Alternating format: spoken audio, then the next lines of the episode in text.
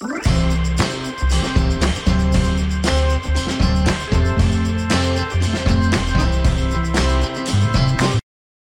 ¿qué tal? Bienvenidos. Yo soy Alejandro Chávez y este video es muy especial porque sin querer es la continuación de uno anterior que les ha gustado mucho en varios canales que lo he compartido.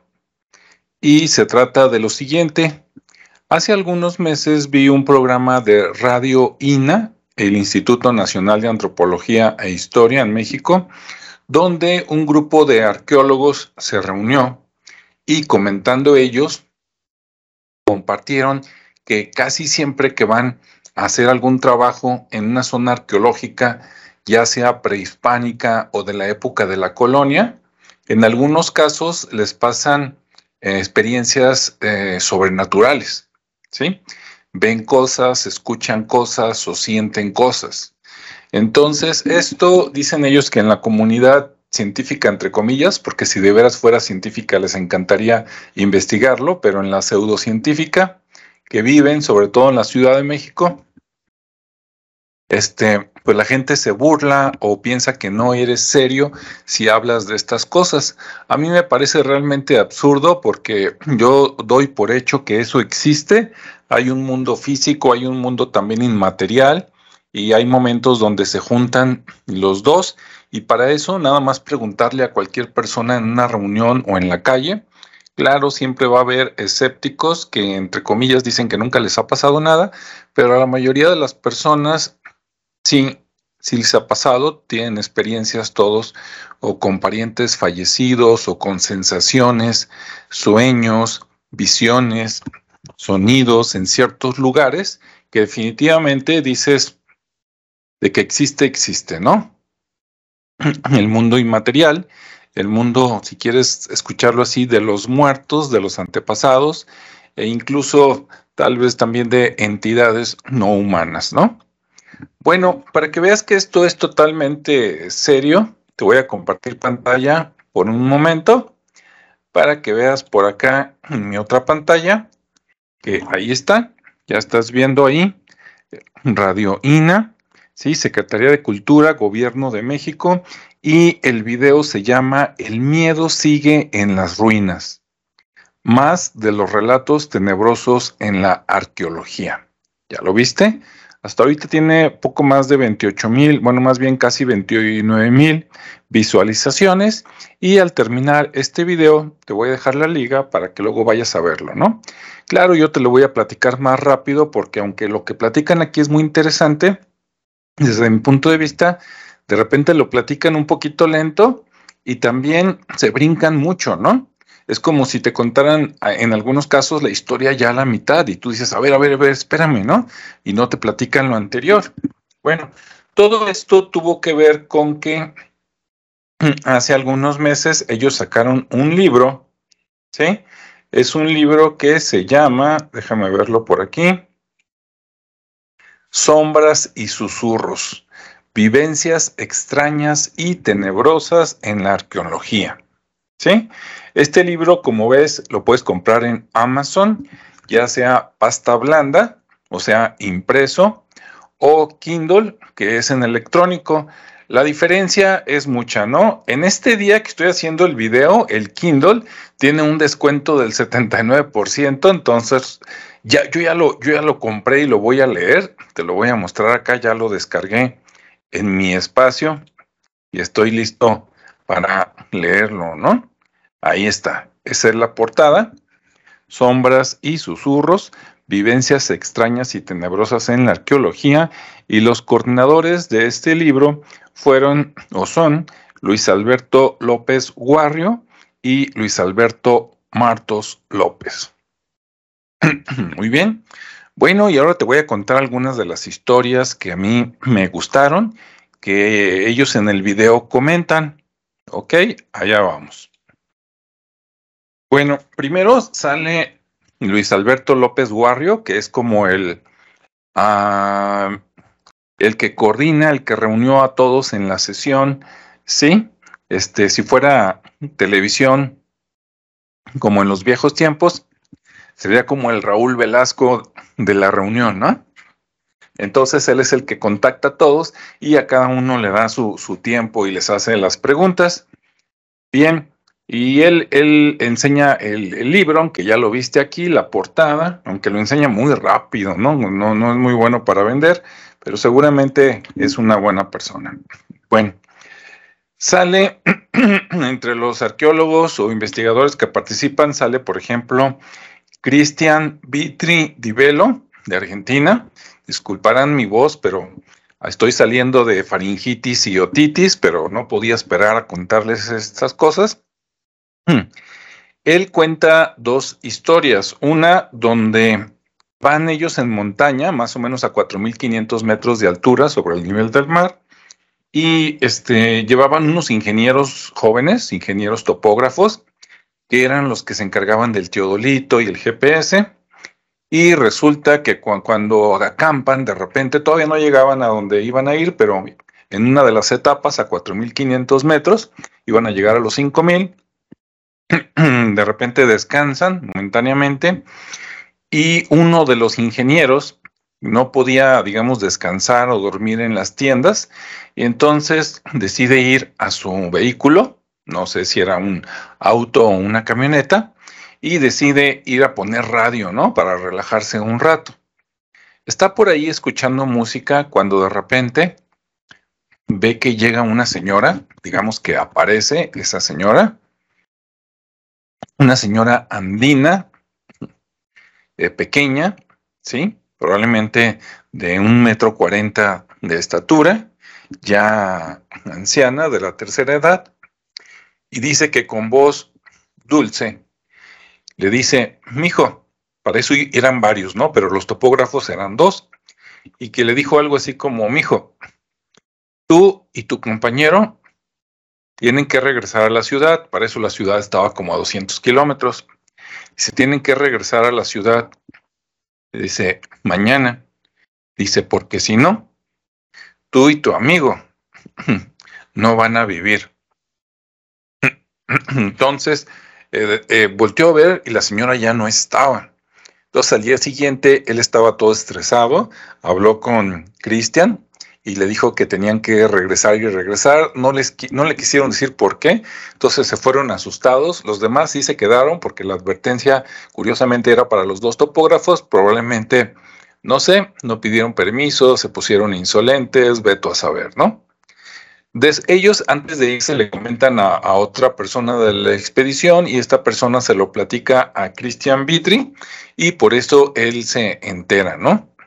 Entonces, bueno, pues ahí digamos, si lo quieres de esta manera, digamos que apareció el fantasma de una persona, advirtiéndoles que de todo el grupo nada más ellos dos, pues se iban a, morir si seguían, ¿no? Ok. Después él platica otra, otra historia donde dice que le pasó a él mismo, a Cristian Vitri Divelo, cuando él estaba joven y que no creía tanto en estas cosas, sé que de repente también iban a la montaña y que habían contratado a un guía, un señor ya grande, conocedor de la zona, para que los llevara hasta cierto punto y que cuando faltaban pocos cientos de metros el Señor les dijo, bueno, yo hasta aquí llego, ustedes ya saben cómo amarrar las mulas, cómo preparar la comida, ya saben que el camino es aquí derecho, por decirlo así, yo aquí me quedo. Y le dijeron, oiga, ¿por qué no? Y primero dijo, no, no, no, no. Ok, dijo, ¿por qué no? Dice, porque el cerro se enoja. O sea, la montaña, ¿no? Nosotros lo traduciríamos como, ah, porque el guardián de la montaña se molesta si pasamos de este punto. Ellos no le creyeron, le ofrecieron duplicarle o triplicarle el sueldo, el señor no quiso y ahí los dejó. Bueno, ellos siguieron, burlándose un poco tal vez del señor, ¿no? De que ve nomás qué ideas, qué nos va a hacer la montaña. Cuando ellos llegan al punto donde necesitaban, hacen su, su campamento, ponen su tienda de campaña, y de repente se suelta una tormenta que para eso el cielo, por lo que dicen, estaba despejado, era un día eh, bueno, y hablando de clima, y de repente les cayó una nevada. Este, sobrevivieron, Cuando salieron al día siguiente de la tienda, vieron que la nevada era algo que había ocurrido como si la tienda fuera el epicentro, como si tuvieran una, una nube encima y abarcaba un radio, pues no sé, a lo mejor de un este, kilómetro o algo así, pero que en lo demás todo el clima estaba perfecto. Cuando ellos vuelven a los dos días, el Señor los estaba esperando y dice que el Señor, este, como si supiera, le preguntó, ¿y qué tal? ¿Qué le pasó? Y que entonces Cristian le dijo, se enojó el cerro. ¿Sí? Claro, estos fueron sus, lo que les pasó en ese momento. Con el tiempo, después dice que aprendieron a pedir permiso a cuando llegan a un lugar, al guardián, a los ancestros, incluso a hacer algo que se llama la corpachada, que también con ese nombre lo conocen acá este, los arqueólogos mexicanos, y la corpachada es una ofrenda, ¿no? Llegas a algún lugar y antes de entrar o por ahí cerca, si no llevas un incensario o algo para ahí ofrecer algo, escarbas un pequeño agujero y ahí depositan diferentes cosas. Puede ser tan sencillo como un chorrito de agua para que la madre tierra beba, puede ser este eh, cacao, tabaco, cigarro, este, comida, etcétera, ¿no? Cualquier cosa y se pide permiso para entrar, porque si no, luego llegan los guardianes, nosotros diríamos los fantasmas, y entonces los hacen pasar un mal rato o incluso pasar peligros, ¿no? Bueno, esas son dos de las historias que vienen en el libro. Otra historia que cuenta Francisco Mendiola, lo de él tiene que ver con un sueño. Dice que estaban en algún lugar, también llegando a lo mejor sin pedir permiso en ese momento, y que, y que este, al día siguiente este, una persona lo despertó porque lo vio muy agitado, como cuando tienes una pesadilla, y que le dijo, ¿qué pasó, Arki? Dice, ¿se le subió el muerto? que es una expresión acá en México cuando tú estás, eh, digamos, que tu mente ya despertó, pero tu cuerpo todavía no. O sea, no puedes abrir los ojos Sí, tu mente ya está despierta, escuchas todo, sientes todo, este, pero no puedes abrir los ojos ni puedes mover tu cuerpo. Entonces algunos dicen que sienten una como presión en el cuerpo, como si estuviera algo encima. Eh, también le dicen eh, acá en, en, Jalisco, se te subió el bulto, ¿no? Se te subió el bulto o se te subió el muerto. Y realmente esto no es lo que le había pasado, pero él dijo que sí, para no ser motivo de burlas. ¿Qué le pasó? Él dice en pocas palabras que tuvo un sueño erótico que soñó con una mujer este, morena, ¿no? Así como del lugar de hace 500 años, guapísima, y que empezaron, ¿no? A echarse el ojo, a acercarse, a aproximarse, a tocarse, ¿no? Empiezan los agarrones, ve a saber si ya estaban en plena acción, y dice que pues él estaba fascinado, ¿no? Con la mujer en el sueño, pero después dice que la mujer poco a poco se fue transformando en un hombre. Y entonces, pues él se empezó a sentir incómodo, ¿verdad? Como, como macho heterosexual, empezó a sentirse incómodo y dice que sentía la barba, ¿no? De la otra persona por ahí en su, en su cuerpo, digamos, ¿no? En su cara, que sentía este, el aliento y, que el aliento era así como, como tequilero, ¿no? Como borracho. Dices, no, imagínate nomás eso me faltaba, ¿no? Venir a perder la virginidad con un borracho, como dicen los chistes, yo cuidándome tantos años de aquí, ¿no? Y pues imagínate si era mujer y ya estaban desnudos, quiero suponer, y se convierte en hombre, pues el otro también, ¿no? Entonces, aparte de sentir el aliento y la barba, quién sabe qué estaría sintiendo por allá abajo. Total que este este Francisco Mendiola la estaba pasando realmente mal cuando afortunadamente este, sus compañeros, uno de los días, lo despierta, ¿no? Y esa es su, su historia, probablemente también por no pedir permiso, no hacer la, la corpachada o algo así. Este, ¿qué más tenemos? Bueno, tenemos un relato que se repite, que ya había platicado en el video anterior, que también te voy a poner la liga por ahí abajo, que donde Luis Martos comenta de una vez que fueron ellos, eh, creo que a una exploración, no recuerdo si maya o inca, y que también se metieron así, digamos, sin pedir permiso, pusieron la tienda y todo. Y que después él en la noche afuera de la tienda escuchaba pisadas. Primero se asustó porque pensaba que era un jaguar que ya habían visto a lo lejos durante varios días.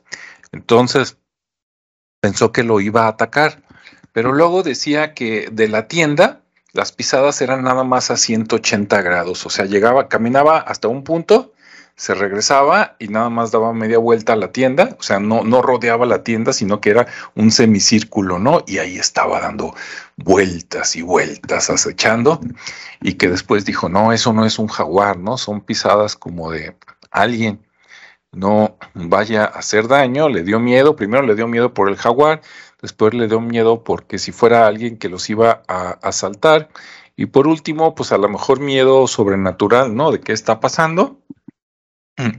Afortunadamente no pasó nada, se despertó con mucho miedo, platicó. Ah, en los siguientes días las demás personas fueron eh, experimentando eso mismo y después, ya cuando llegaban personas nuevas al campamento, les platicaban la historia, sabes que hay esto, esto y esto. El último fue una persona que hasta se burló de ellos, dice, no, que andan fumando, ¿verdad? Y esa persona tuvo el mismo sueño, pero más impactante, porque no solo fueron las pisadas, sino que esta persona dice que vio la sombra de una mano que lo iba a agarrar, ¿no? Por andarse burlando, canijo, ¿eh? Y entonces, después de eso ya investigaron y vieron que había un lugar por ahí con incensarios donde la gente hacía ofrendas y alguien les dijo, ¿no? Del grupo que tenían que pedirle permiso al guardián. Entonces hicieron una ceremonia, digamos, como la que, corpachada, y, este, y, y, después de ese momento ya no tuvieron problemas. Y cada que llegaba una persona nueva le decían que hicieran una ofrenda, ¿no? Entonces, como dicen por ahí, será verdad, será mentira, yo sí creo este, que hay que pedir permiso, ¿no? Ahí a los ancestros, porque estás en un lugar que no es tuyo y que quieras que no, fue lugar de alguien, casa de alguien, este, pues tú llegas nuevo, ¿no? Y hay gente, espíritus, entes, ve tú a saber, que de repente a lo mejor se quedan ancladas por ahí o que pues eh, dicen, bueno, si llega alguien sin respeto, pues este, le voy a sacar un susto, ¿no? Y bien, bueno, estas son las historias que contaron en ese video. Te voy a dejar la liga aquí abajo, también la liga a mi comentario anterior del video de hace meses y me voy a poner pues a, a leer ese libro, ¿no? Ahora sí ya lo compré, que estaba en super oferta. Y entonces, pues prometido que voy a leerlo y después te voy a contar historias ya no basadas en los videos que salen ahí de Radio INA, que qué bueno que, que salen comentando estas cosas, sino directamente pues aquí del, del libro, ¿no? Que voy a empezar a leer hoy en la noche. En el día no, porque bueno, hay que sacar el trabajo, ¿verdad? Yo soy instructor, consultor este, de informática y pues bueno, hay que sacar para la papa. Y pero en la primera oportunidad en la noche voy a empezar a leerlo y prometo hacer un, un video o varios videos contándote las historias. Si te gustó esto que comenté, compártelo, dale like. Y si no te has suscrito y te gustó, suscríbete y pues nos vemos o escuchamos en el siguiente espacio. Hasta luego y muchas gracias por tu tiempo.